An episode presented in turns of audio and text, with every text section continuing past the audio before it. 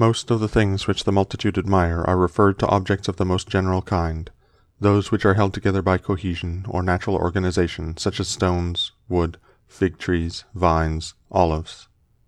But those which are admired by men who are a little more reasonable are referred to the things which are held together by a living principle, as flocks, herds. Those which are admired by men who are still more instructed are the things which are held together by a rational soul, not however a universal soul, but rational so far as it is a soul skilled in some art, or expert in some other way, or simply rational so far as it possesses a number of slaves. But he who values rational soul, a soul universal and fitted for political life, regards nothing else except this, and above all things he keeps his soul in a condition and in an activity conformable to reason and social life, and he cooperates to this end with those who are of the same kind as himself.